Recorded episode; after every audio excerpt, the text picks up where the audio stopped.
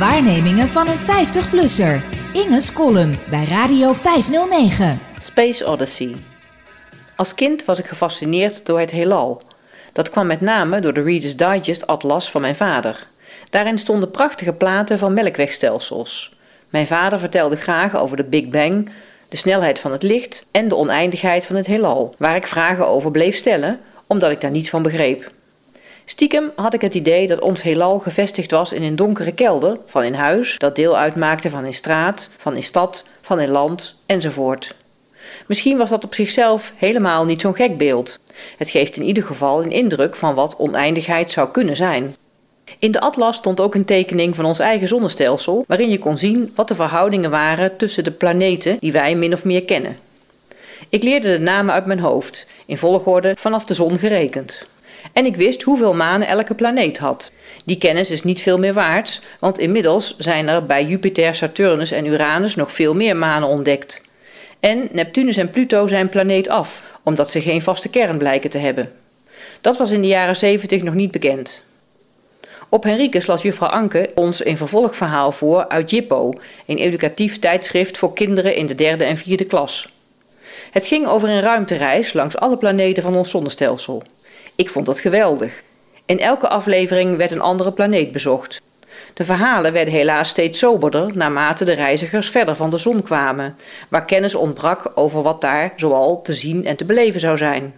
Later, in de jaren tachtig, volgde mijn vader de Telia-cursus over de ruimtevaart, waarin Griet Titulaar met zijn griezelige baardje en dito stemgeluid en slepende Limburgse accent de hoofdrol vervulde. Ik denk dat daar mijn belangstelling voor het buitenaardse wat verloren is gegaan. Het werd meer techniek dan fantasie en daarmee haakte ik af. Maar toch niet helemaal. Nieuws over nieuwe ontdekkingen in het heelal, de functie van zwarte gaten, langscherende kometen, flintertjes bewijs van aanwezigheid van water op verre planeten die op de onze lijken en pogingen om karretjes op Mars te laten landen interesseren me nog altijd. Vorige week hoorde ik dat de Europese ruimteorganisatie ESA een vacature heeft. Ze zoeken astronauten. Van maart tot september kun je je melden. Ze vragen ook mensen met een functiebeperking, zoals een handicap tegenwoordig genoemd wordt, om zich te melden. Ik spitste mijn oren. Maar toen werd uitgelegd wat de ESA zoal onder een functiebeperking verstaat. Dat viel tegen. Dat kan iemand zijn die te klein is om door een militaire keuring te komen, of iemand met een onderbeenprothese. Ja zeg, is dat ook al een functiebeperking? Slappe hap.